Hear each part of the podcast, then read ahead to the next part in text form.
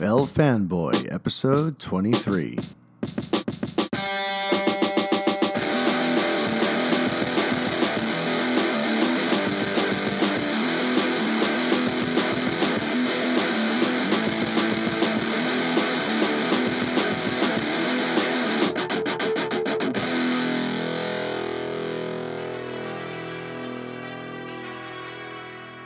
Something has been taken from deep inside of me, a secret I've kept locked away, no one can ever see.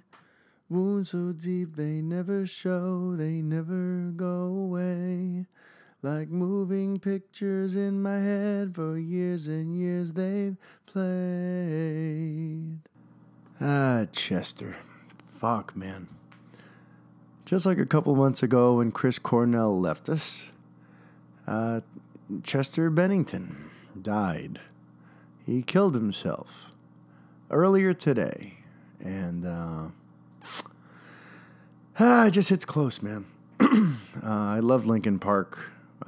When they first came out, I was about 16 years old or so when Hybrid Theory came out, and just that band, yeah, especially those first two albums, Hybrid Theory and Meteora, they really spoke to me, and they really were. They opened me up to a whole new sort of world of new rock and new bands in general. Up until that point, a lot of what I listened to was like classic stuff. I was Aerosmith. I was Led Zeppelin. I was The Doors. I was Black Sabbath, Ozzy Osbourne, all that sort of stuff.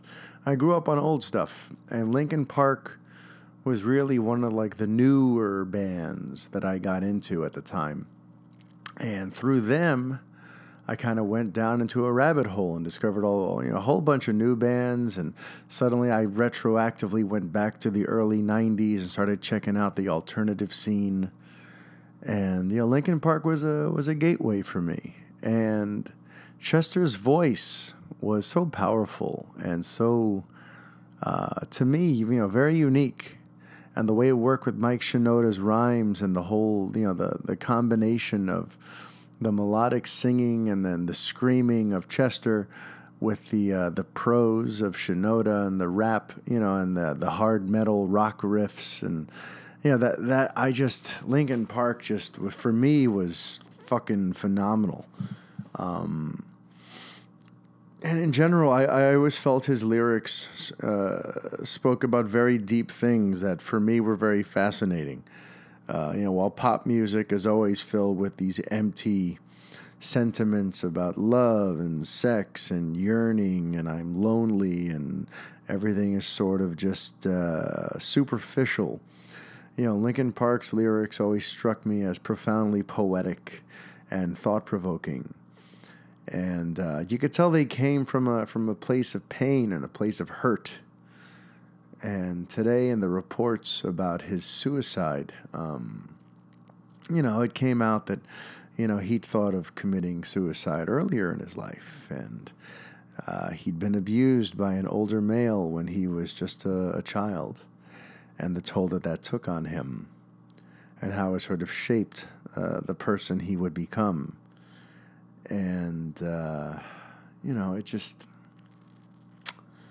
fuck, I can't believe Chester Bennington ended it all today. Life is fucking, it's dark, man. It's really dark. I don't want to depress everyone right here at the start. I don't, this is not going to be a depressing show today, but I'm just dealing with, I can't believe that this happened. My jaw literally hit the floor, and I got very pale when I got the alert on my phone about this latest suicide of someone I really, really cared for. And for me, it just sort of hit home because I've just, every once in a while, I go off into that dark place. And I think about how, unless you're very fortunate, life can be pretty damn dark and shitty. And if you're listening to this, I hope that you are nurturing yourself, that you're going after the things you love, that you're being kind to those who love you in your life and really honoring and really taking advantage and appreciating all of the wonderful opportunities available to you. And if you need help, I hope you're reaching out for help. I hope you're not trying to deal with all this shit alone, because alone is where we bump into trouble. When I'm by myself and I have hours and hours to just think, it's very easy for me to go to these places where I'm endlessly pessimistic and wondering what the fuck's it all for. But then I think of my wife, and I think of my kids, and I think of my family and my friends. I think about the gifts that I have and the things I want to share with the world and the things I want to share with my loved ones. And I find my purpose. But it's not always clear what our purpose is, right? I feel like so often we try to figure out what is the meaning of life, and it's not always clear what the hell it is we're supposed to be doing here. And, you know, for a long time, people were religious, and people would go with, you know, either mythology or organized religion, and that would be how they found their purpose. And, you know, we're moving more and more into an age of sort of, I guess, cynicism. You know, more and more people are identifying as agnostic and atheist, non-believers. And that's what I am, by the way. But I wonder if one of the negative ramifications of the fact that we're moving past this idea of faith and religion, which I do think, you know, ultimately it's good if we finally just rid ourselves of that sort of stuff. But I wonder if one of the negative ramifications is it's almost stripping our lives of purpose. I don't know. This is getting a little deep. I have nothing scripted. I have nothing planned to say to you guys just yet. We're going to get into all the usual fun stuff in a second, but I'm just sort of going off the top of my brain here, because you know, Bennington's suicide is just sort of messing with me, and it just I hope you're all taking care of yourselves out there, and if you're in a dark place, just know you're not alone. Even those of us who are doing pretty well go there sometimes, and if you ever need anyone to speak to, you know, tweet me, Facebook message me. I'm happy to speak to you. I'm happy to offer any love and guidance and support that I have in me, because I know the darkness. The darkness is always just kind of there in the distance, just under the surface, really. And for some of us, we have more access to it than others. Some of us really push it down and deny it. Then it comes out and manifests itself in ways that are really dark and awful. And other ones of us just cry every few days and let it out and deal with it and vent and talk. And, you know, everyone has different ways of handling it. But if anyone listening to this, if you're ever in that dark hole, I'm here for you. And I'd love to hear from you, and we can talk. And this all does tie in to the general thesis of this podcast. I don't want you to think that this whole thing has come off the rails. You know, one of the reasons that I'm so passionate about entertainment and about superheroes and all this stuff that we all enjoy so much is because of the beautiful escape that it is. And maybe that's why I'm so particular about the way that my heroes are portrayed on screen and with the kinds of stories that I spark to, because I deal with enough of my own internal parademons on a daily basis. When I go to the movies, it's to escape. It's to go on a journey and be able to think about something else. And if you're going to take something as pure as, say, Superman or Wonder Woman or Spider-Man or any of these heroes that are more of the optimistic symbol of light type of characters. And you're going to try to, you know, deconstruct them and turn them into something negative and angsty. Fuck you. I have enough of that. You know, save that stuff for characters like Logan or Batman that require the darker tones. There are certain heroes that people just need as a symbol of light and something that inspires them and speaks to them in some sort of way, whether it's rational or not. Don't fuck with my heroes. But, you know, I've mentioned this before. I mentioned it on the podcast, I don't know, maybe 10, 15 episodes ago when the news about The Matrix broke. We were talking about how we're already in The Matrix. You know, that in a way we all sort of numb ourselves. In a way we're just sort of, you know, we have our jobs and we have our purposes and we're always sort of plugged into something. We're plugged into our smartphones. We're plugged into our computers.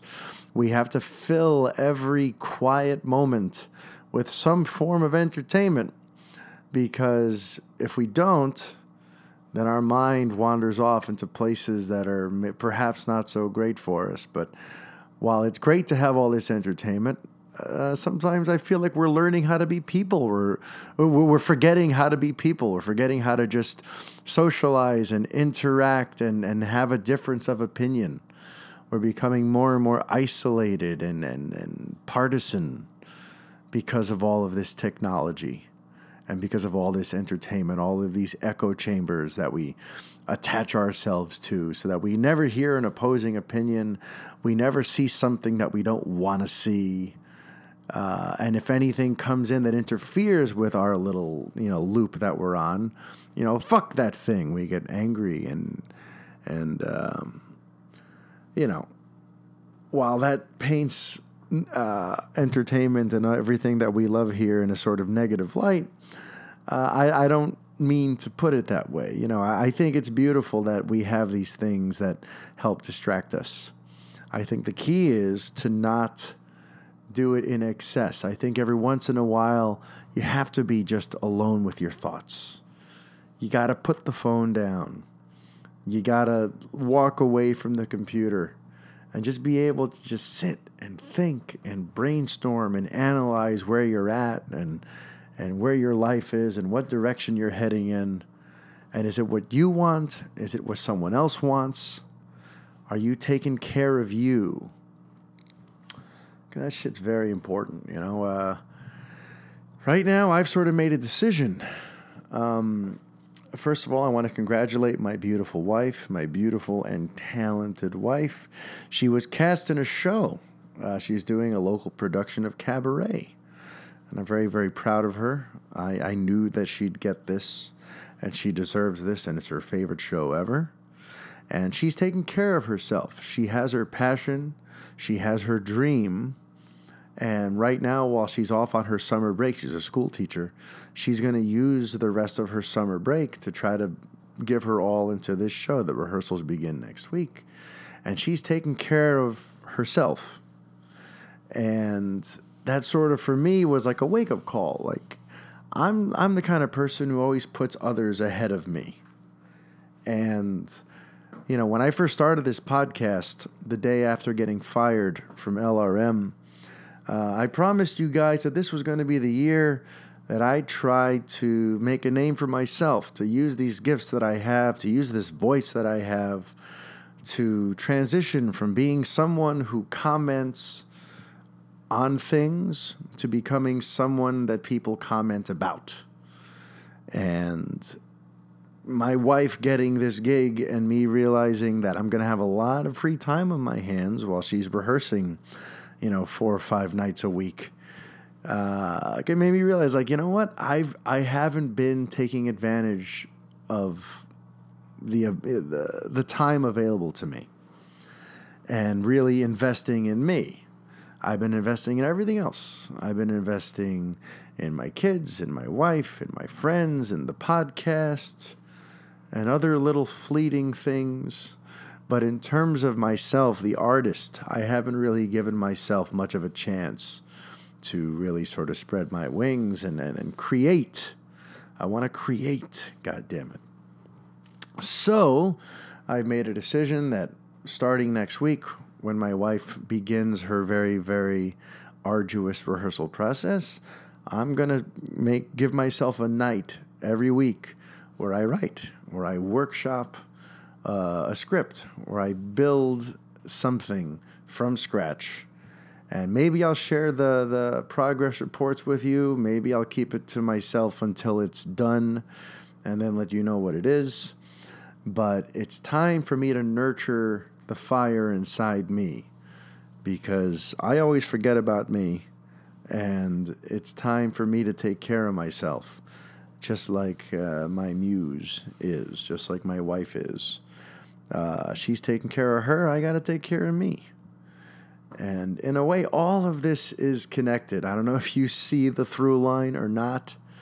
I don't know if this thing has been totally off-putting, these 16 minutes that I've been sort of rambling on and on. I just sort of wanted to share with you where I'm at, how Chester's suicide has affected me, and sort of the double-edged sword, the danger and the beauty of this entertainment world that we are all so excited about.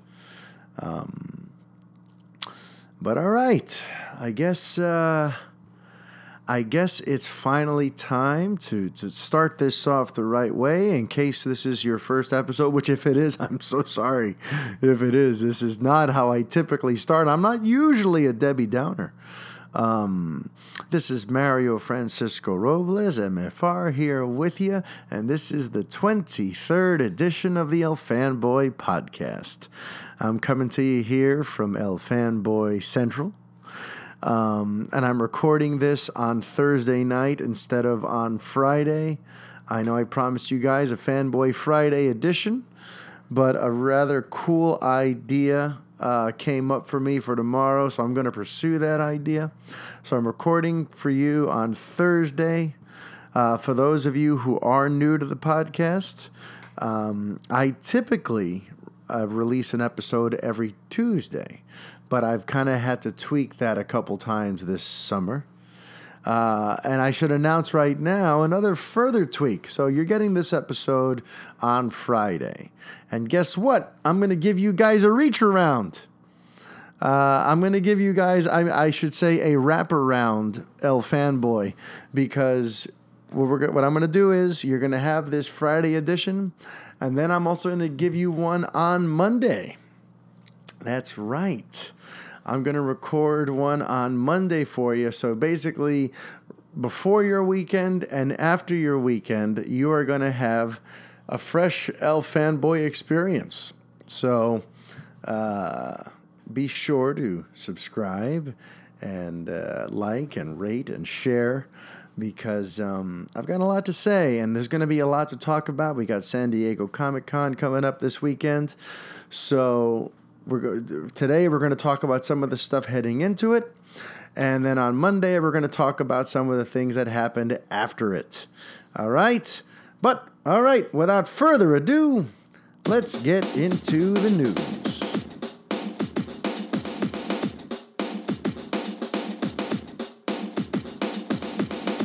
I'm going to be starting off the news segment today right off the bat with a little bochinche. That's right, bochinche. For those of you unfamiliar with the phrase, that is the Spanish slang term for gossip, for rumors, for sort of word on the street. And I got some exclusive bochinche from Mr. Kelvin Chavez himself. For those of you who don't know Kelvin Chavez, fucking shame on you. Not only is he the editor-in-chief of the Splash Report, but he's also the founder of Latino Review and one of the original apex scoop predators in the motherfucking game. So a couple of weeks ago, it dawned on me that the big question is, or should be, who the fuck is writing the Batman? Earlier this year, we heard all kinds of reports about the script that Ben Affleck was working on. As you guys know, he was going to write and direct The Batman. And then we know that he was working on a script last year. And earlier this year, we heard that he was writing it with Geoff Johns, the big DC Comics guru that he is, and the now DC co-president and chief creative officer. And then we heard that not only was he working on it with Geoff Johns, but that Chris Terrio, the man who wrote Argo, the man who came in and did the final punch-up of the Batman v Superman Dawn of Justice script, had actually come in and done a draft of the script as well. He had taken a pass at the Affleck-Johns script. And then, after the Splash Report exclusively broke the story that Matt Reeves was going to basically take full control of the Batman and not just come on and direct, but rather push the whole thing in a new creative direction. Since then, we found out that the Affleck script had basically been tossed and that Reeves was going to create a new script. And what's interesting is we never found out who's writing the damn thing. All we have is the sort of clue or the insight that he wants to make it sort of a noir-driven detective story. But we've never heard who the hell's writing it. And that's the thing. Matt Reeves is not really known for being a writer. Yes, he's co-written some stuff. He's written, I think he wrote the remake of Let Me In. I'm not sure. Don't hold me to that. But the point is, he's not known as a writer. So for me, I've been wondering who the fuck is writing it. Who is so good, or rather, who does Warner Brothers or Matt Reeves have so much faith in that they can say, yeah, we got this script by Oscar winner Ben Affleck that was rewritten by Oscar-nominated, possibly winner also, Chris Terrio, but we're going to throw that out and start from scratch. Who's going to step in for them and write what's going to be the brand new solo Batman? Today, go to the Splash Report to find out who it is we believe is writing it. And I'm pretty excited about this because I told Kelvin, I sort of sicked him on this. Since I know that he's the one with all the birds and in all the different kingdoms who come back and give him the bochinche, I said, Kelvin, go and work your magic. Go out there, find out who is writing the Batman, and I'm pretty sure that homie delivered. I don't want to say who it is. I'd rather you go to the website and see for yourself. I'm sure this story is going to get picked up, and we might even get confirmation of it tomorrow or later today, thanks to San Diego Comic-Con and all the things that DC may or may not be ready to unveil.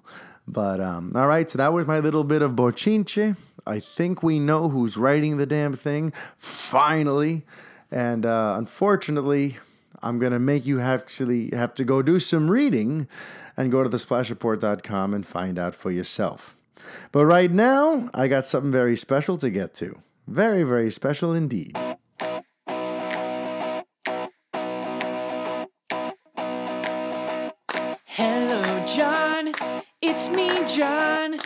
So right now, I'm pretty excited about this because I'm literally going to meet this man, at least with voice is at least, right now for the first time in front of you all, or rather inside of your ears, inside of wherever it is that sound is sort of taken in.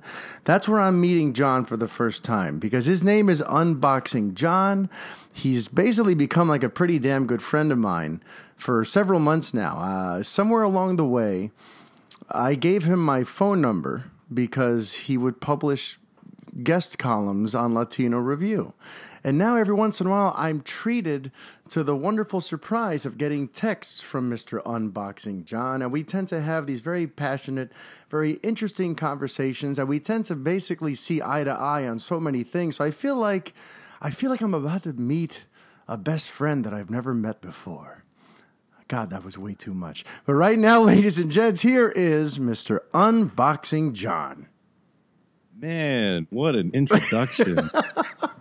Listen, I'm flying off the seat of my pants here, so I hope you dug that. You're gonna be really disappointed when you find out that I'm just some figment of your imagination. Oh, damn it. So is there just gonna be dead air whenever you speak? Well, like, as far Absolutely. As the audience hears? I think it's you just doing hey guys, how's it going? Oh, it's going. You sent me. I'm picturing Spider-Man Homecoming's interrogation voice. Wait a minute, have you not seen that yet? I haven't seen it yet. I got too many kids. You got too many? I'm tomorrow. I've got the promise. We will go see Spider-Man Homecoming tomorrow night. So you'll find, because you have like a million things going on. You are like an epic vlogger, Unboxing John. And you also like work, and I think you go to like school, and you're doing a million things all the time, aren't you? Yes, I confess. I punish myself as a way to try to improve myself. I make sure that I can't live my life now, except somehow I find time to appear on podcasts. Yeah, and speaking of which, you say you can't live your life now, but that's why you make vlogs to your future self, isn't that true? Oh. Yeah, I do fib a little bit on that. I am living my life. That's one of the things that I really like about the vlog. Not to start preaching, but it's all about living life, now. Because now is still good, even though it's a ton of work. Yeah, it's. Tell me about it. It's a lot of work, and we're both works in progress. Tell my listeners a little bit about what you do with your vlogs. Okay. And if you've never heard of a vlog, folks, there's about a million things that are called vlogs, but this one is kind of pinned down to daily vlogging, even though I don't do it on the daily. Basically a life journal style, but I didn't, when I saw the life journal style, it's like people just talking to a camera and like, hey guys, every single one of these videos starts with, hey guys, hey, my group of fans, but I didn't like that. I wanted to talk to somebody. And I thought, well, who do I talk to that I know is interested in the things that I talk about? And so, me. Yeah. I singled it down to the one. And if I'm not interested in talking about it, well, I'm not going to talk about it. So it's my current self speaking to my future self about what's going on right now. And it's been pretty interesting. There's been some highs on there. There's been some lows on there. It's gotten serious. It's gotten funny. It's kind of all over the place. And let me tell you, it's a great way to end a conversation if a person's not ready to talk about it. You do what on YouTube? Well, I got to tell you, it's sort of inspirational in a way how all over the place it is. Like, you should hear what came on this episode before I introduced you. When you listen to how I started this, you're going to be aghast. But in a way, like this episode was sort of inspired by that concept of like just being able to explore things that aren't necessarily happy, joyful topics. I kind of went to a dark place, darker than usual. So, seeing that you were able to go there and just sort of having that flexibility, you know what? Like, this is my show and I don't have to be stuck to a particular format. This is, this is me looking at life through my own filter, through my own experience, strength, and hope. And sometimes I'm happy, sometimes I'm miserable, and sometimes it's kind of okay to go there on my own show. So I'm glad that you do that. And you kind of opened the door for me to do that today. Man, awesome. That's a very high compliment. I take that. That's pretty cool stuff. Right? Yeah. So now I feel like one of the things that we tend to text a lot back and forth about are things related to DC. Now, a few minutes ago, before I introduce you, I dropped a little bit of some bochinche, a little rumor stuff that I'm going to catch you up on now that you're on here with me, which is we think, we at the Splash Report believe that we know who's writing the Batman. Now, I'm not going to say it here on the air because I want people to go read Kelvin's report, but I think we know who it's going to be, and that's why I kind of want to talk about Batman topics with you. So is it all right if we talk about Batman? Oh, please. I haven't watched the latest one. I'm just joking. Yeah, Batman all day long. Yes. All right, good. Now, earlier today, we happened to be speaking about what would be the ideal Batman film for you or I. and you had an interesting sort of take on it. So right now, I want you to sort of pitch for me or pitch for the listeners what for you would be the ideal Batman movie. You ready, John? Yes, absolutely. Right. I'll tell you what would get me in the seats. Let's do it. You know how Nolan does these 10-minute previews of the beginnings of his movies. This is what I figure for the 10-minute preview. First of all, Bruce Wayne is a young man. He's not in his 50s. He's not in his 60s. I don't know how old Ben Affleck is, but they're playing him grizzled and older. Yeah, I like the idea of the young. He's a playboy in the. He's more like Tony Stark, but he's also the kind of guy that Tony Stark would probably kind of poke fun at if they ran into each other at one of these galas or something. He's a little bit more. He's still respected, but he's not the drunk that Christian Bale was. I'm picturing somebody a little bit closer to an older casting decision I saw, and I keep bringing this up. Armie Hammer. Okay. I like the idea of Bruce Wayne being somebody that is not necessarily that intimidating in the room. He's got the nice blonde hair, the three-piece suit. You could see why somebody would underestimate this man in a physical setting. And he's rich and all this stuff. Okay, so movie's actually starting. Let's actually talk about what's going to be in this movie. So We've got darkness, night to steal from Will Arnett. There. Okay, you got Batman on top of a roof or wherever we got to go to get this shot of him in the moon. I know it's cliche, but it's Batman, you know.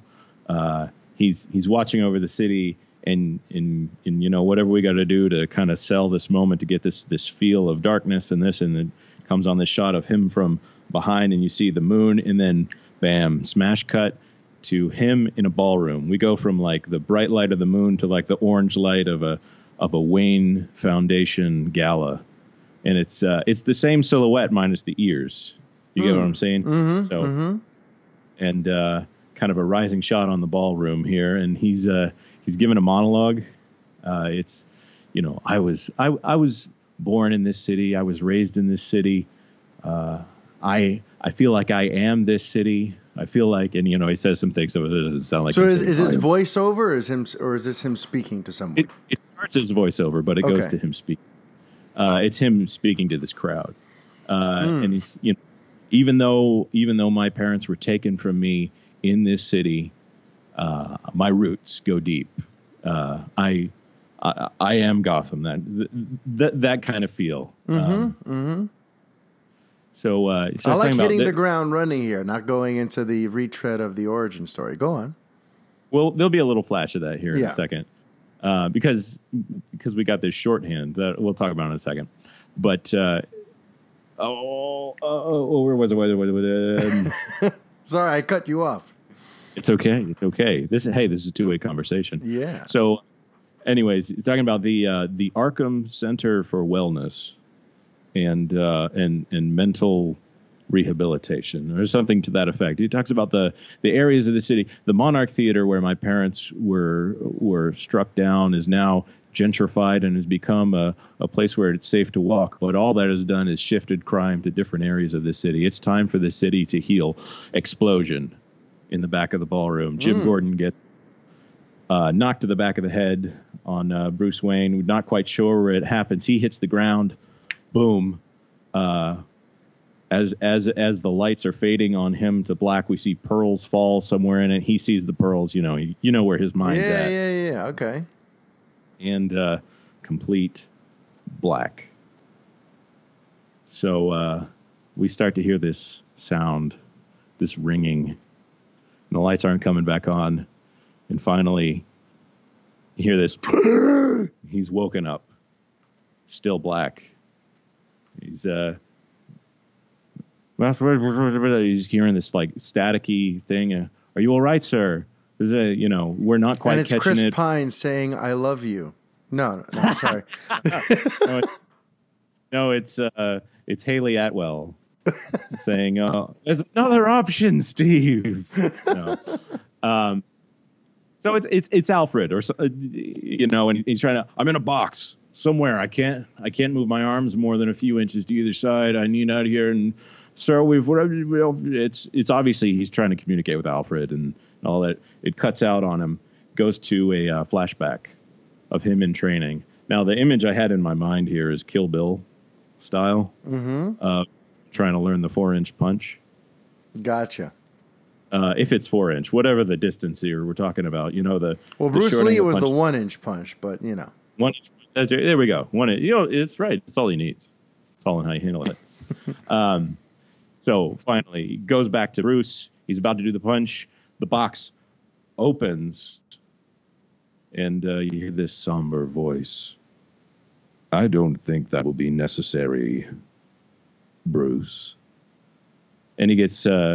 He's bewildered, he's confused, and he starts to say, you've done so much to help this city. I think it's time that this city helped you.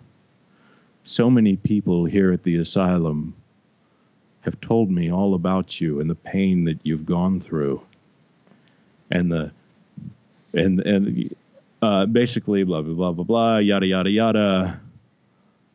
Zoom out. Are you telling me Bruce Wayne is in Arkham? Like as a patient? He's in Arkham. He's in the cowl, which is a surprise to him as he's coming to. And Hugo Strange says, welcome to Arkham Asylum. Oh, wow. I did not see that coming. Okay, go on. No, that's my 10 minutes. Right? Oh, that's your 10 minutes. That's it. You know, that's a hell of a way to start. That is a hell of a way to start. Now, let me ask you, are you thinking about this in terms of fitting it into the current DCEU continuity?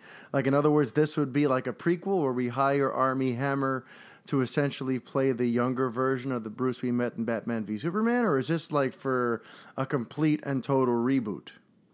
I think we leave it on its own until we have to have him elsewhere. Now, well, I don't know how much of our text we want to reveal here, but we were talking about the fact that Ben Affleck does not seem overly attached to what he's doing. Yeah. And a trilogy of Batman movies, if they go as planned, which, you know, things get delayed here. That's a long time for an older man. Well, the thing is, doesn't want to be making these moves. Yeah, I mentioned just about a week ago, actually, that you know there's one of two ways they can go with this, and they're going to have to figure this out pretty fucking quick. You know, one way is Matt Reeves somehow gets Ben Affleck to agree to do this trilogy, which I think there's a snowball's chance in hell of that happening. So you either recast current Bruce Wayne and you just kind of act like, there's just another actor playing this Bruce, or you do a prequel trilogy. You do something that basically shows us the Bruce that we eventually met, and that way you can have Ben Affleck come in as like a cameo later on in future DC movies, but for all intents and purposes you get a younger guy to play Bruce Wayne Batman in these trilogy movies.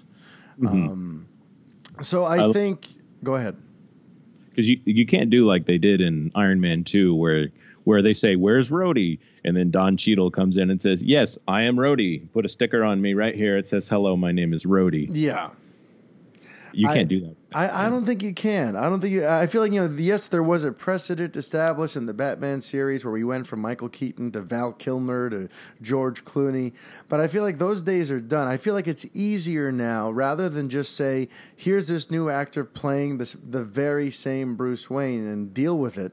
I think it'd be easier and a more palatable transition if Matt Reeves basically goes and says that this story is set 15, 20 years before what we've seen so far, and basically this Batman is going to grow into that Bruce Wayne one day. And that way, you know, it alleviates what Affleck will have to do later on, since he doesn't seem to really want to be attached to these anymore. And that way you get to introduce a newer, younger Batman. And the only thing there that would have to get swapped out is that, you know, Armie Hammer would probably have to dye his hair, you know, something darker so that he looks more like Ben Affleck in a way, because it would be the same Bruce Wayne. But With that said, I love the idea of what you pointed out, of a Bruce Wayne who you would never, ever suspect of being Batman, who, when he's not in the cowl and he's just the socialite out at these events, seems kind of like, almost like a dandy, almost seems like, you know, you would never really think of him in that way, so that when he puts on the cowl, like, that's, you know, first of all, that's like his true form. He really is Batman at his core, and we get to see what he really is. But I like the idea that that's one of the reasons that people would never think of Bruce Wayne as Batman. It takes me back to Superman, really. How, like, when Christopher Reeve played him in the Donner movies, he played Clark so different than the way he played Superman. It added to the whole double identity. It added to why no one would ever look at Clark and go, oh, clearly he's Superman. Because you would never, ever think of that guy as being Superman. So your variation on Bruce, where he's just kind of someone who you would never think of in it as being intimidating or in any way sort of a force to be reckoned with, I like that a lot. I like that a lot. If I can point something out, I just realized this has come full circle, this friendship right here. Oh, shit. Because do you realize the moment when you asked me if I wanted to write for LRM? Yeah. It was an article on Armie Hammer and Joe Manganiello hanging out. Oh, I said, wow, really? Do you remember this? I said, what a crazy idea to have a Bruce Wayne that doesn't look like Batman that just took his cowl off, and to have a Bruce Wayne that actually looked like a rich kid, you know? Oh, shit. So, wow. So our entire friendship is based on this topic right here, right now, isn't it? You said you summed it up in one word, and I said, hey, just if you want me to start writing for you, let me know. And you, no, seriously. And, you know, this is where your madness began, Mario. This is the when you created Unboxing John persona.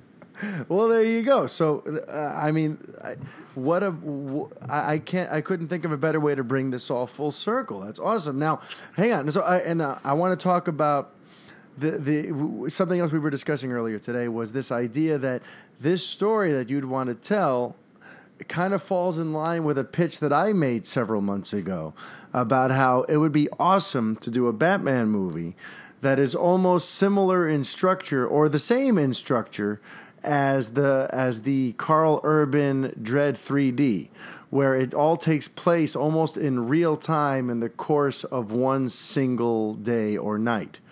And we were talking, we were talking like the Arkham Asylum game from Rocksteady, about how if they can make a movie where it's like, this is just one bad night in the life of Batman, that would be fucking badass. And I think, go ahead. You marketing people would be all over that. It would be night with a K. One bad.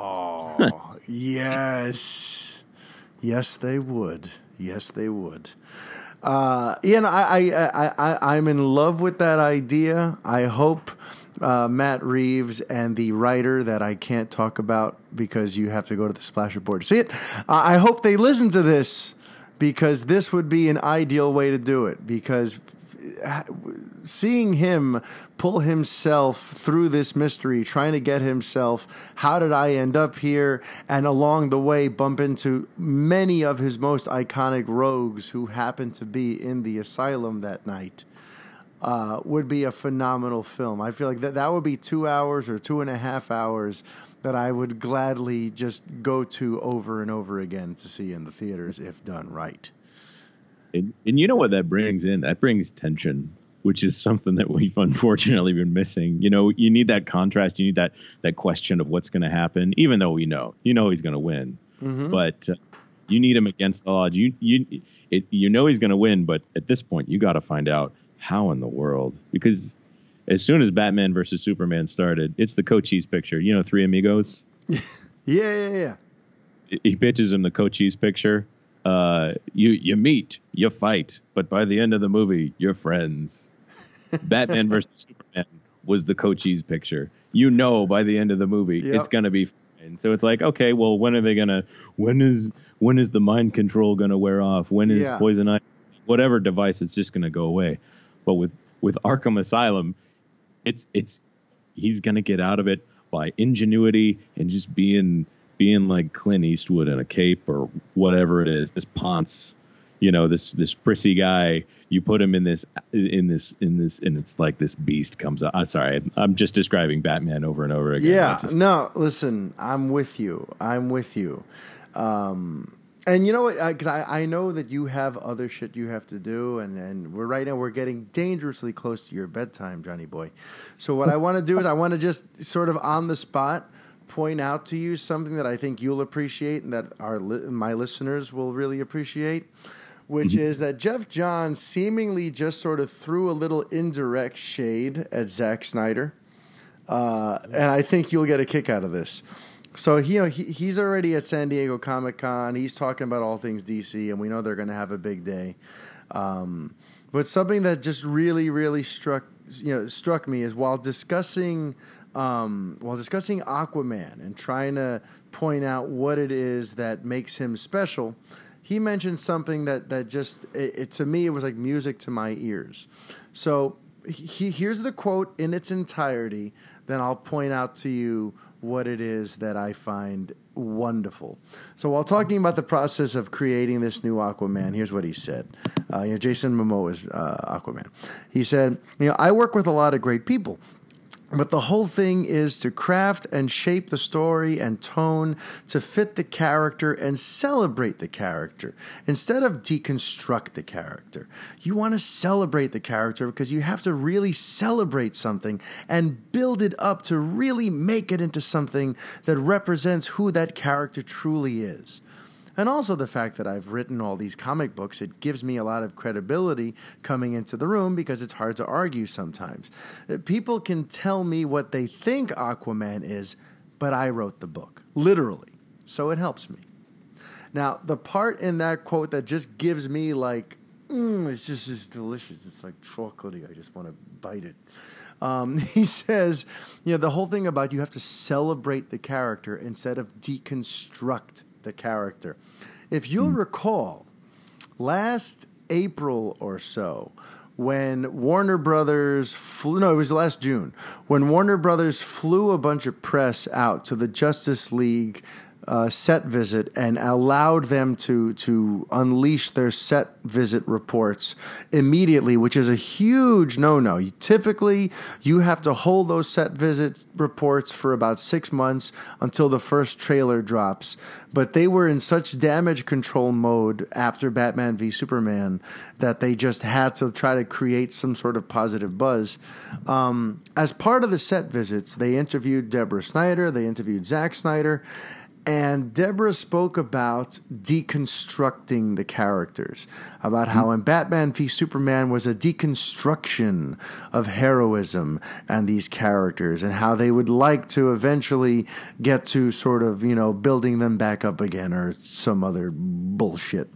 And hearing Johns basically say that we have to celebrate these characters instead of deconstructing them, for me feels like a total sort of one-to-one. Like he wanted to circle back to that ridiculous concept and say, we're not doing that anymore. That didn't work.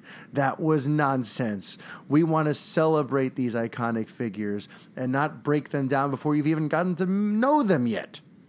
Yeah, we're not shooting Jimmy Olsen in the head before we even learn what his name is. Yeah, and I feel like you sort of alluded to this earlier, and you sort of trailed off. I don't know if you want to go back into it now, but this idea that like they expected us to just love these characters and bring our own knowledge of them just from growing up with them, so that we would care about the trials and tribulations they put them through, instead of getting us to just invest in these versions of the characters before they went into this other stuff.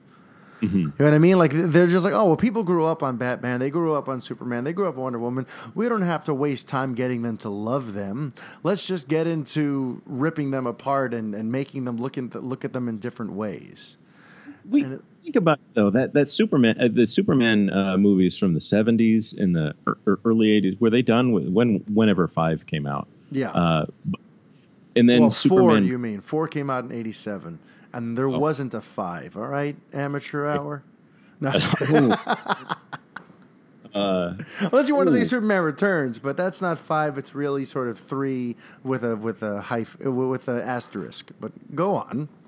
To that point, Superman Returns was a love letter to the Christopher Reeves films, mm-hmm. but the audience coming in fresh that was like, well, the old stuff looked cheesy. That audience, which I'm not saying I'm in that audience, but they're just kind of lost on this idea of, okay, well, I feel like I'm coming in halfway through a story. It had the same problem that the Zack Snyder one did, where you're starting a sentence, you're starting the last half of a sentence without the first half. The last mm-hmm. half is, but what if Superman hated himself? Yeah. Well, what's the first half of that sentence? What did he do that he would hate himself for? Nobody likes to see a Superman that really doesn't want to be Superman. You know, every publicity shot coming out of that early stuff in Batman versus Superman, it was the same pose for every single one. He looks constipated. I've always said that. Henry Cavill, like, I feel like Zack Snyder was always saying, okay, so say this line, but say it constipated. Pose for this picture, but pose for it constipated. It's Wolverine teeth. It's poop teeth. You know, that cover that they always had Wolverine doing with his teeth gritted and his mouth open. Yeah. And spit coming out.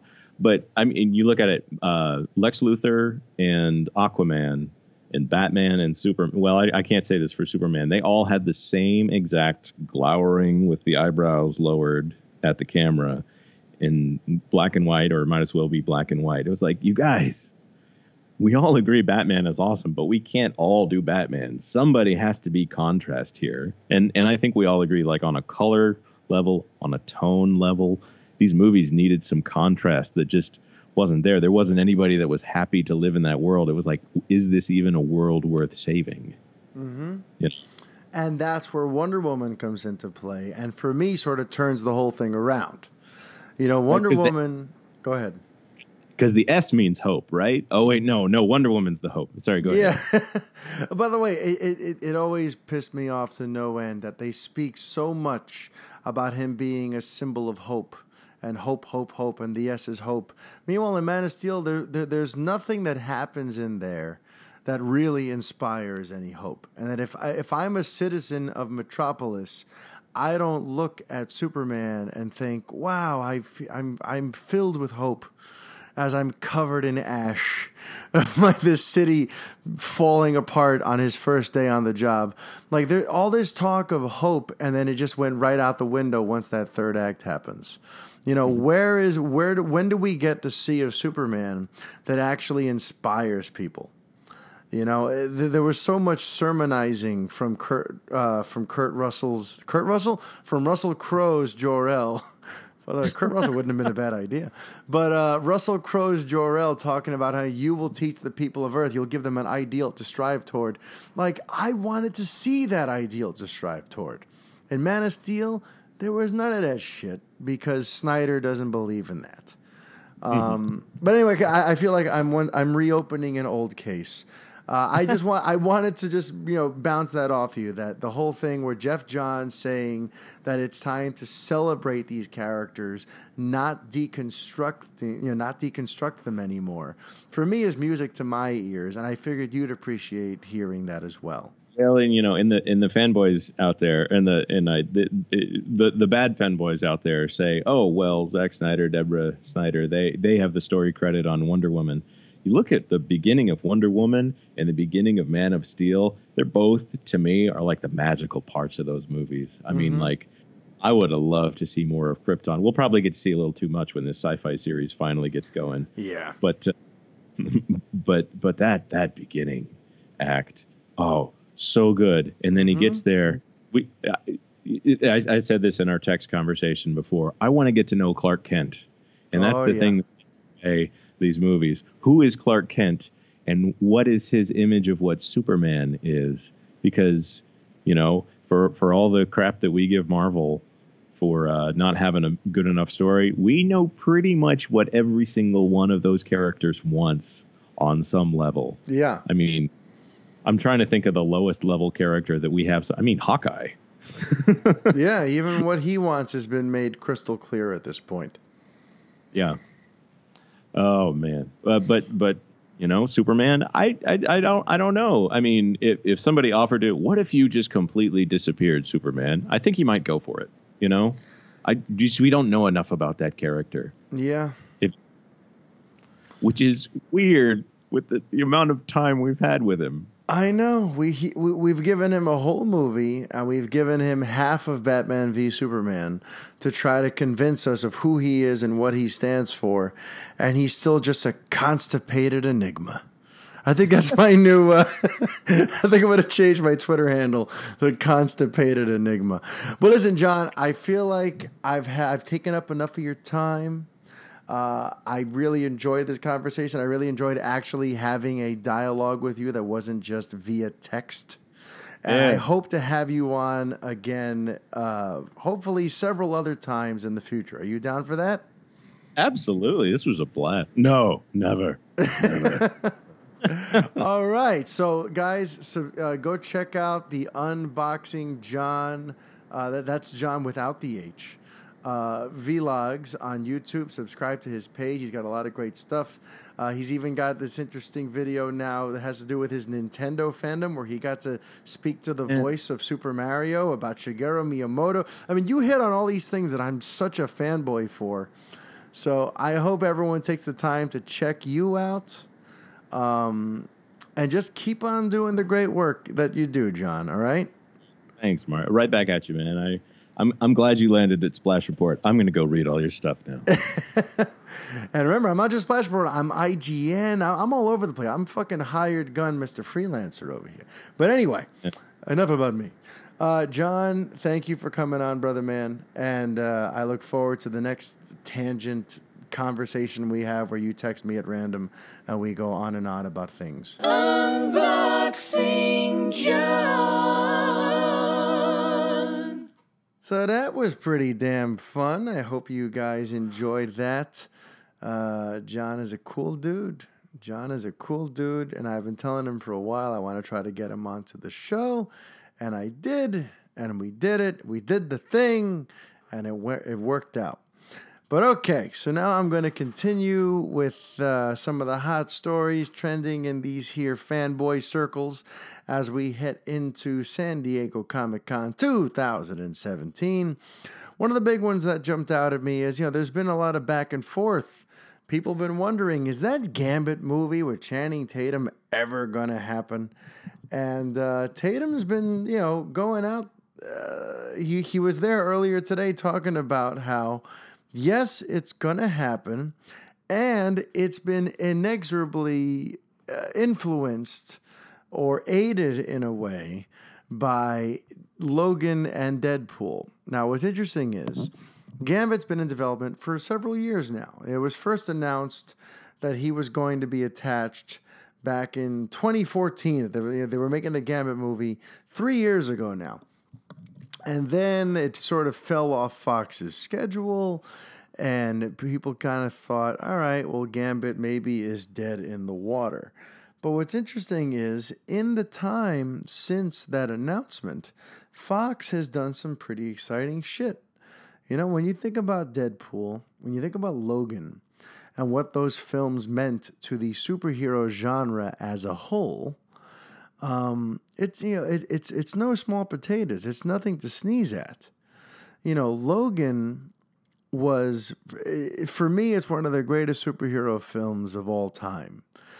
For me, it tops anything from the Marvel Cinematic Universe. For me, it tops pretty much anything from the DC Extended Universe, as much as I love Wonder Woman. And it's just, it's an important film, and it's a character study, and it was rated R, and it had the balls to not really paint within the lines. It told a superhero story that was very sort of rough around the edges, very emotionally resonant and deep material. It had the balls to talk about our current geopolitical sort of trajectory that we're on as a nation. The performances were just hard-hitting and thought-provoking and phenomenal.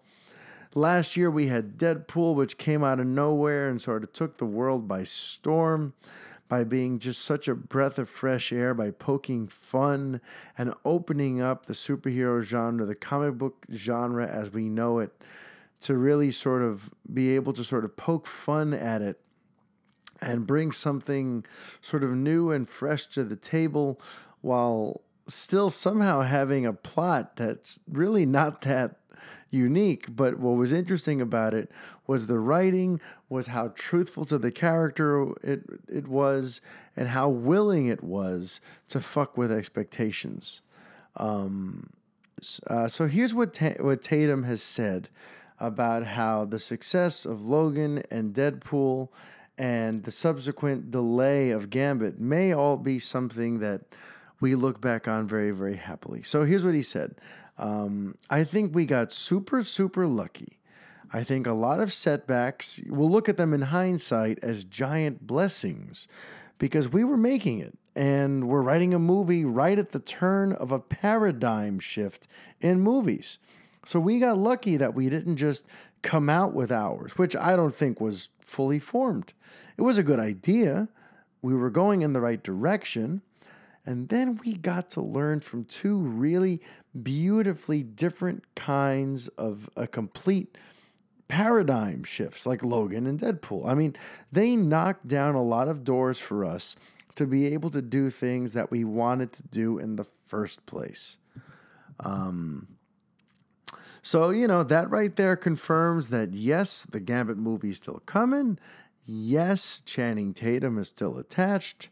You know, because there have been some questions about that. You know, Doug Liman walked away from it, just as he would eventually walk away from Justice League Dark. So suddenly we have a movie that's not only been delayed, but lost its director. So people have rightfully wondered, is this Gambit movie happening? Is this for real? Or has this thing totally just sort of, you know, fallen into some sort of development hell and it's never going to happen? So no, it looks like, folks, we're getting that Gambit movie. It's going to star Channing Tatum. And they're taking their cues not from the greater X-Men franchise with, you know, Apocalypse and Days of Future Past. But they're taking their cues from Deadpool. They're taking their cues from Logan. And to me, that communicates the desire to make a film that's very character-driven. A film that's not going to try to confine itself and be sort of cookie cutter and do what every other superhero origin film has done. It sounds like, you know, Fox has been willing to take some very interesting risks, take these sort of beloved characters and really sort of just, you know, do them justice, but not do what everyone else is doing, sort of play to the beat of their own drummer, you know? And if that's what Gambit's going to be, hell yeah. So, all right, folks, Gambit is coming. What else do I want to talk to you about? Well, Fox is not only working on this Gambit movie, they're also working on a film that I'm not as optimistic about. We just found out that Noah Hawley from Legion is now developing a film about Doctor Doom. Here's what he just unleashed upon the world. Noah Hawley said, "It's worth mentioning a film that I'm developing at Fox, which you guys might be excited about. I'll just say two words. The first one is Doctor, and the second one is Doom." Oh, come on, please. I can't get it up for a Doctor Doom movie at this point. You know, we've already seen two versions of Doctor Doom. He's been unfortunately attached to two very sort of subpar, I should say three subpar Fantastic Four movies. I'm not sure that a movie about just him is going to do the trick here. I don't know. Doctor Doom, does he really require his own film? This just makes me think about what Sony's trying to do right now with Silver and Black and all that shit and the Venom movie and all these things that are not going to be connected to Spider-Man. I just, like, Dr. Doom, no thank you. It's funny how much this podcast is becoming about Fox properties. This may as well just be a Fox podcast this week. But we're going to stay here in the Fox realm because this week there was the new Kingsman 2 trailer that came out. And I will say it looks pretty damn good. I was a big fan of the first Kingsman. I found it to be a breath of fresh air. I found it to be I thought it was funny. I thought it was exciting. I thought it pushed the envelope. And it just felt different. I really like Matthew Vaughn as a director. And I liked what he did with the property. And for me, I'm excited for Kingsman 2 for a number of reasons. One, I really enjoyed the world that was set up and introduced in the first Kingsman. But two, since I follow directors rather religiously once they've won over my loyalty. In the case of Matthew Vaughn, I don't know if people have really hit on this. This is the first time he's doing a sequel. He's never done a sequel to his own films. When Kick-Ass 2 came out, he didn't do Kick-Ass 2. X-Men First Class he did, and then when its follow-up was ready, Days of Future Past, he ended up not doing that, and that brought Bryan Singer back into the fold. In general, this is the first time Matthew Vaughn has ever felt strongly enough about a project to say, you know what, I wanna do another one. I have more to say here. I have more I wanna sort of explore. And seeing this trailer got me excited because, once again, we got Channing Tatum in there. We got Jeff Bridges. We got the returning cast members of Mark Strong and Taron Egerton. And for me, as someone who just binge-watched Narcos Season 1 and 2, we got fucking Pedro Pascal in there. Man, I fucking love Pedro Pascal. And not just because of Narcos. I've been following that motherfucker for years. He is so talented. Allow me a second here to fanboy about Pedro Pascal. A couple years ago, I was watching a few different TV shows. I was watching The Good Wife on CBS, not because the premise really spoke to me, but because I actually happened to be on it. I was part of a core group of cast members who played the young associates on that show in the law firm that Juliana Margulies' character worked for. And so I would watch every week, and there was this young actor on it, this young lawyer who was featured in a couple episodes, and I thought, he's pretty good. Then I flip the channel, and I'm watching Lights Out. And there's this Armenian boxer who's really funky with his hair shaved in a weird way. And he's got a kooky accent and he's all tatted up and he's whatever. And then I realized that's the same exact person who's playing the very clean-cut, sort of straightforward, square-jawed, white-bread lawyer on The Good Wife. I'm like, that's the same guy? This guy is fucking versatile. And then I saw him on Game of Thrones, where he played Oberyn, who was such a magnetic, fascinating character. And I still think about that monologue that he delivers in the jail cell where he says, "I will be your champion." And I'm like, ooh, fucking goosebumps. So Pedro Pascal, I've seen him in a few different things. He's one of these actors who's willing to just shapeshift. He can be from anywhere. He can be a good guy. He could be a bad guy. He's got such range and such general charisma and magnetism that seeing that he's going to get to do his thing here in Kingsman 2 gets me very excited. The trailer itself, I'm just all in. I love that they have the Frank Sinatra "My Way" in there. That's one of my karaoke songs. But just the premise, I'm all in. So the Kingsman 2 trailer, I was already sold on just seeing the movie to begin with, but the trailer itself got me even more excited to revisit more of this world of the Kingsman.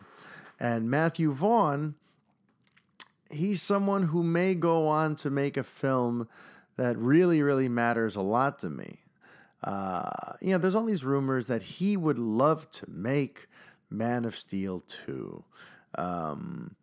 There was this little quote that just came out where one of the writers on Kingsman 2, her name is Jane Goldman. You know, they asked her about this whole Matthew Vaughn Man of Steel 2 connection. And, you know, she said, I know Matthew's a big Superman fan. Would I like to? I don't know. I mean, I'm not sure. I think Matthew's looking at it from a directing point of view. I have no idea what's happening there. So she was sort of non-committal, but you know, it's clear that it's been discussed and Matthew is looking at the possibility of it, and who knows how far along his discussions with Warner Brothers are. But for months now, we've been hearing that Matthew Vaughn might be the person to make the next Superman movie. And, you know, while I was initially sort of against that, you know, I'm all for it now. You know, he's a fan. He's a filmmaker that I know and trust. He has made statements in the past that show me that he seems to get Superman. He seems to get what he is. So if that happens, bring it on. But one of my Twitter followers brought something to my attention that actually totally flew under my radar about another director who might be very good for Superman, or at least, in the very least, he's passionate about it, and he's someone who's an up-and-coming filmmaker who I think would be an interesting choice, and that would be J.A. Bayona. J.A. Bayona is the man who just directed, who just completed principal photography on the sequel to Jurassic World. And he is someone who's come out in the past as saying that he would love to make a Superman movie. You know, he's someone who was very much inspired by the original Donner films. He has stated that, you know, here's his quote. He said, Superman the movie was the film that made me want to become a director. And his current, you know, on his Twitter profile, his banner image is that shot of Christopher Reeve bridging the gap in a broken train track as a train rolls over him, seemingly just signaling, you know, how important Superman is and how important that movie was to him.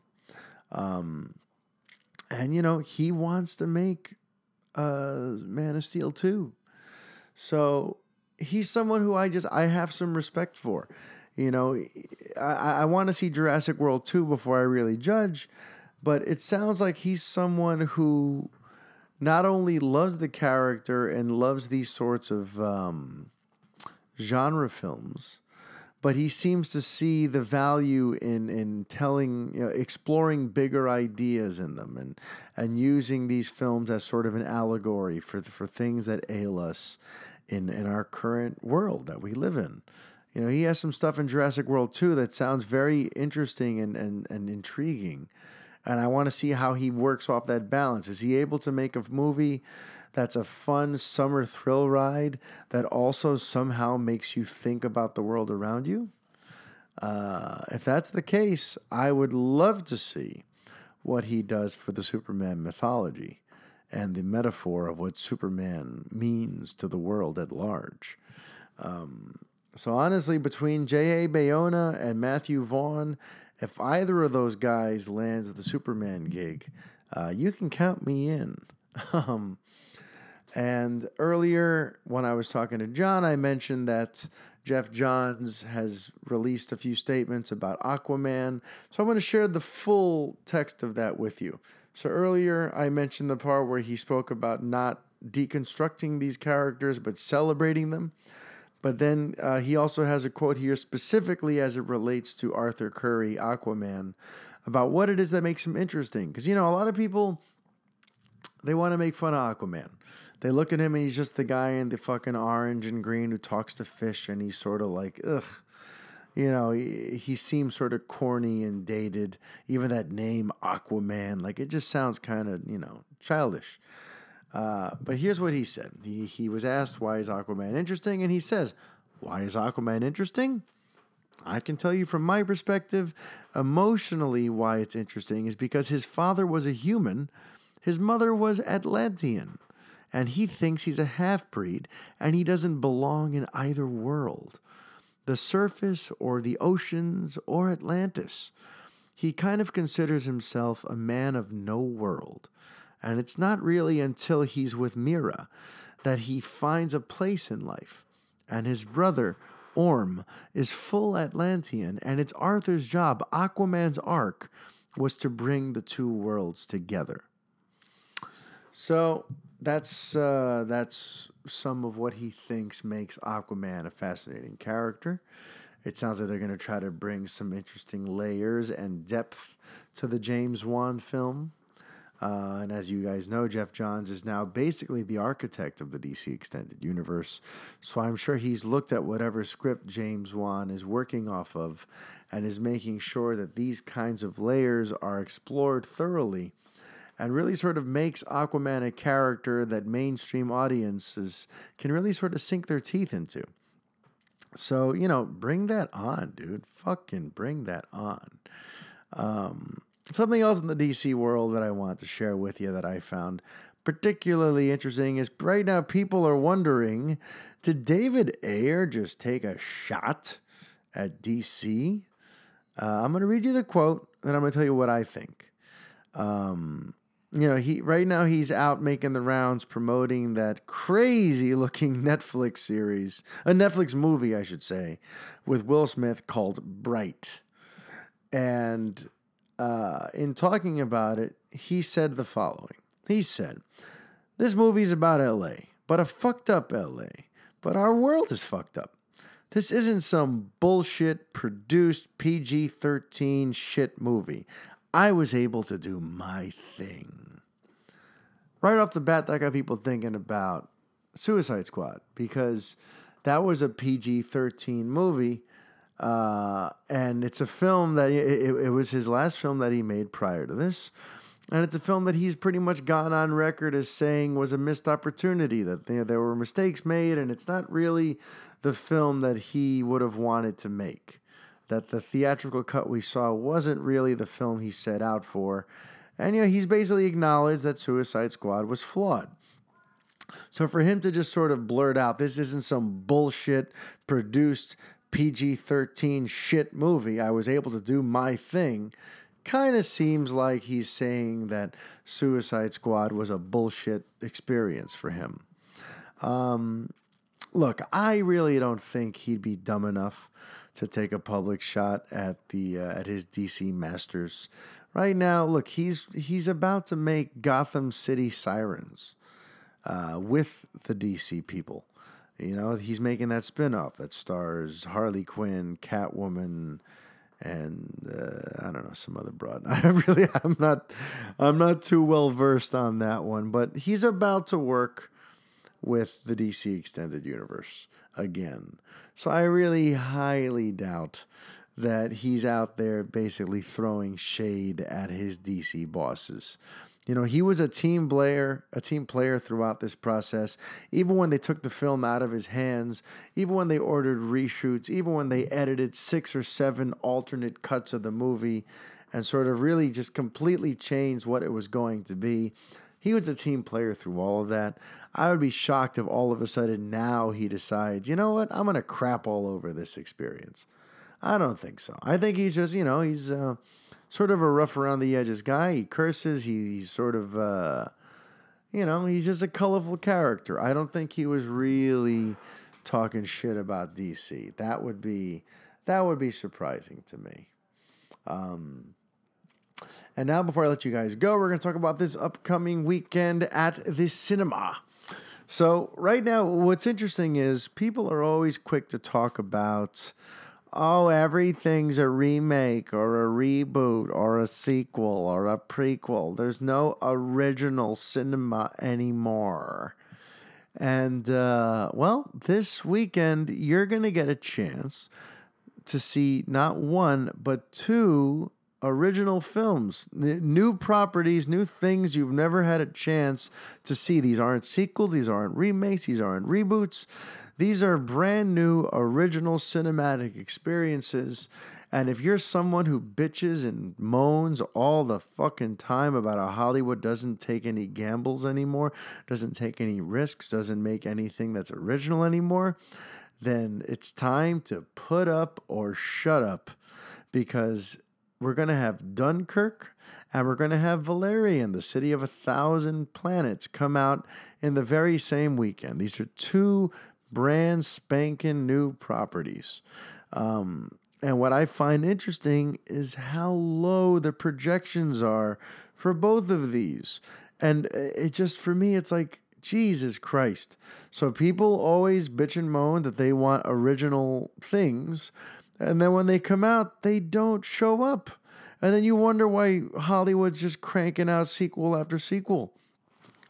So Dunkirk, which, by the way, has fucking amazing reviews, in the upper 90s, people are saying that it's, you know, just a masterpiece. And Christopher Nolan, who's often accused of making films that are somewhat emotionless, has turned in a film that's surprisingly emotional and actually pulls off the rare feat of being an intimate film that is still epic in scope. It sounds like he's pulled off a magnificent balancing act here. And the film, which cost around $150 million to make, is currently only projected to pull in like 35 to 40 million bucks. Now, you know, the good folks at Box Office Mojo are saying that they think it's going to do better than that. But then again, they also thought that War for the Planet of the Apes was going to do better than it did. I got to tell you right now, if that's what it comes in at, 35 mil, 40 mil, that's not good for a $150 million epic. The only thing it'll have working for it is hopefully it has the legs of other Nolan features. You know, Interstellar managed to have like a 4 multiplier where it opened up to around 40-something mil and still ended up in the 180 mils when it was all said and done. So hopefully it'll have the legs of Interstellar and other original IPs that Mr. Nolan has brought us. But if Dunkirk is half the film that people say it is, and it doesn't leg out that kind of money, you're only going to have yourselves to blame if Hollywood continues to kind of just be as conservative and as predictable as it is known to be. Because Dunkirk is an expensive gamble, and it's the kind of film that sounds like it demands your attention, it deserves your attention. And if you're not going to give it your attention, then you cannot be surprised when Hollywood just gives you the 18th sequel of some other franchise. Valerian, on the other hand, look, you know, I've been talking about this for a few weeks. If this thing doesn't have great reviews, it's not going to do well. And right now, the reviews are not good. The reviews have it around 69%, 70% on Rotten Tomatoes. And a film like this was going to live or die on the reviews. And it's just, wait, it fucking sank even more. Jesus Christ, when I checked earlier tonight, it was at 69%. Now it's at 58% on Rotten Tomatoes. Goodbye, Valerian. This thing is going to fucking bomb hard. Wow, 58%.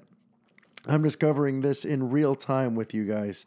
Right now, the projections are something in the 20s, which, by the way, this movie cost around $200 million to make, all right? This is not a cheap movie. If it opens to something in the low 20s, or God forbid, the high teens, holy shit, is this a flop of epic proportions. And I'm telling you, with a 58% and with the lackluster advertising that it's had, this film is going to be ooh, this is going to be ugly to ugly to watch. Oh, and by the way, I should apologize. Earlier this week when I announced that I was doing the Fanboy Friday edition of the podcast, I said I would get to discuss Valerian. But unfortunately, I didn't get a chance to see it. I was going to attend a screening on Wednesday, but logistics did not pan out in my favor. I was not able to make it to that screening. Life got in the way, as it sometimes is known to do. So I didn't get to see Valerian. I can't give you my honest take on it. But from everything I'm seeing here in terms of its tracking numbers, in terms of its reviews, in terms of its budget, we are about to watch a flop of epic proportions unfold before our eyes. It looks like Valerian is going to give King Arthur a run for its money in terms of a 2017 what the fuck happened. And then sort of a surprise is Girls Trip. No one's anticipating it's going to make a crap ton of money or anything, but Girls Trip, which has, you know, a fairly substantial cast. You got Queen Latifah, you got Jada Pinkett Smith, you got Regina Hall. You got some good names in there. The reviews are so damn good for this movie so far. It's at 87%. So I think it's going to play very, very well. It's going to surprise people. And it only costs like $25 million to make. So it's funny to think that on a weekend that's releasing the latest Christopher Nolan film, on a weekend that's going to give us Valerian from the director of Fifth Element, it might be Girls Night that actually has the most successful night of, you know, the most successful weekend of them all. And now, while we're on the subject of reviews and projections, earlier this week I got into it with some of you on the Twitter about Rotten Tomatoes and how it works and how it can still be used as a constructive tool in choosing your film-going experiences. So, listen, I know that everyone has conspiracy theories, and they say critics have their biases, and listen, say whatever the hell you want. I use Rotten Tomatoes rather religiously as part of my process for deciding what the hell to get out of the house to go watch. So let me sort of walk you through how I use it, and let me just tell you now, I've been doing what I'm about to describe for you for about, I don't know, close to 10 years. And it really hasn't steered me wrong. Based on this equation or this process I'm about to explain for you, I've had pretty much, I would say, a perfect experience with this process. So here we go. Step one. Your own internal hype for a film. So when you see the trailers, when you hear about the film being announced, the first thing is determining how you feel about it, right? Is this something that speaks to you? Is it something you're excited about? Is it something you're interested in, right? So that's what I do. When I see a trailer or I hear the announcement of a film and it has a director I care about with a track record I trust, it has actors in it that I appreciate, it has writers in it that have maybe created works that I'm interested in, boom, that's step one, okay? I decide right off the bat, I make that snap judgment, okay, that is on my radar. Now, here's where Rotten Tomatoes comes into play, okay? Depending on where it lands on the tomato meter, I will then decide whether or not to see it. So here's where the scores sort of break down. Anything that is 70 and up and is a film that I was very interested in seeing, I'm going to see. Anything that's 40% and below, even if it was a film that I was very interested in, I'm now going to pass the fuck out of. Where things get interesting is in the 40 to 60%. Because anything in the 40 to 60%, which covers, you know, the 50s, obviously, means that it's basically a 50-50 proposition. More or less, half the people who saw it liked it. Half the people who saw it didn't like it. So it's really about, is this your kind of movie? It's a take it or leave it proposition. And that's a mistake that a lot of people make. They see the something in the 50s that has that little green icon next to it. It's considered quote unquote rotten as deciding, okay, I'm not going to see that movie now. But that's the thing. You shouldn't look at it that way. It's a hit or miss proposition. It really comes down to you. So it's more of the flip of a coin. So in that particular instance, if it's a film that I was really, really interested in, if I see something around 50, I'm still probably going to go check it out, because that does not mean avoid this film. Now, if it's a film that I'm only sort of interested in, I'm only going to see it if it's 85 and up. If it's 85 and up, and I was sort of on the fence about checking it out, that high ranking is going to push me into the, okay, I'm still going to see it. If I was only sort of into it and it's in the 70s or anything below 70, fuck that fucking movie. It is no longer on my radar whatsoever. If it's a film that I had zero interest in throughout its entire life cycle, but it has a 100% on Rotten Tomatoes, I still ain't gonna fucking see it. I'm sorry. I'm glad you guys liked it. That's not my kind of movie. So that right there is sort of the nuts and bolts. I don't use Metacritic. I use Rotten Tomatoes, and it really doesn't steer me wrong.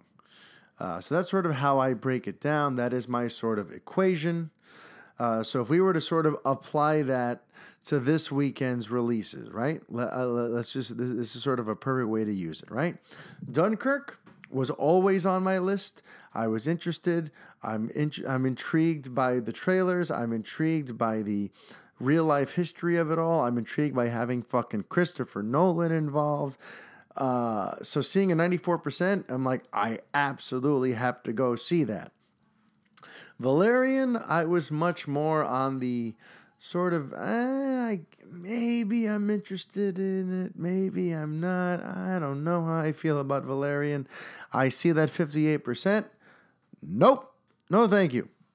Girls Trip has an 87%. What a great score.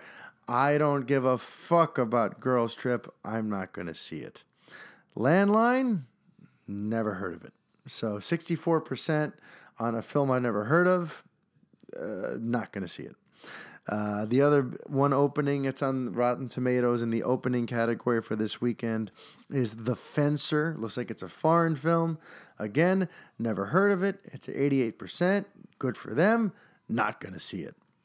And that's sort of it in a nutshell. All right. You can refute me. You can say that I shouldn't be going by Rotten Tomatoes at all because it's this, because it's that. But I'm telling you right now, I'm someone who my time is very valuable to me, especially in the last 6 years where I became a father and I became a husband.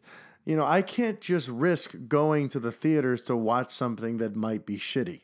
I need to have a system in place so that when I go to the theaters, it's going to be an experience that I enjoy, that I get something out of. And I use this system, and it never fails me. You want to know one time I made an exception? It was for my wife's sake. She wanted to see a movie that was like, it was one of those where it was on my list, but the Rotten Tomato score was awful. It was the 2012 film The Devil Inside. At the time, she and I were on a big kick for these sort of found footage films. We were big on the Paranormal Activity 1 and 2. We were like, all right, cool, let's check this out. So Devil Inside was suddenly released, and she was all about it. I had initially been about it based on a trailer I saw, but then, motherfucker, it has a 6% on Rotten Tomatoes. So I told my wife, I said, Chris, listen, I know that we're into the found footage thing or we're into the horror thing, but this movie's going to suck, so I'd rather not see it. And then, you know, she's my wife, And she really pushed. She said, "You've picked the last 10 movies. I really want to see this." And I budged and I said, ugh, and I caved and I went to go see it. And it was fucking horrendous. And even she agreed afterward, like, oh, that was really bad. And I'm like, okay, never doubt me again. So, you know, that was like the one time I've ever broken my little equation, broken my system. And it lived up to what I thought it would be. It was awful. So listen, different strokes for different folks and all that. But if you try to apply my equation, which I'm making a YouTube video out of, I hopefully it'll be as good to you as it was to me. And that's it. Folks, I think that brings us to the conclusion of episode number 23. I've still currently got a sterling 5-star report on iTunes. I would love to get more reviews from you all. I'd love to know what you think of the show. So please take the chance to rate and review. You can go like on Facebook. I have the fan page MFRL Fanboy. If you go there and like that, that'd be awesome. And that's it, guys. Remember, this is just the first sort of part of what's going to be a reach around, a wraparound El Fanboy experience for San Diego Comic-Con. I've got this today, and then you're going to hear me again on Monday as we talk about this weekend's big revelations. Thanks for taking the time. Thanks again to Mr. Unboxing John for taking the time to come on with me today. And do not forget to check out thesplashreport.com to find out who we believe is writing the Batman. Thank you, Kelvin, for doing the digging and finding out who that is. Until next time, adios.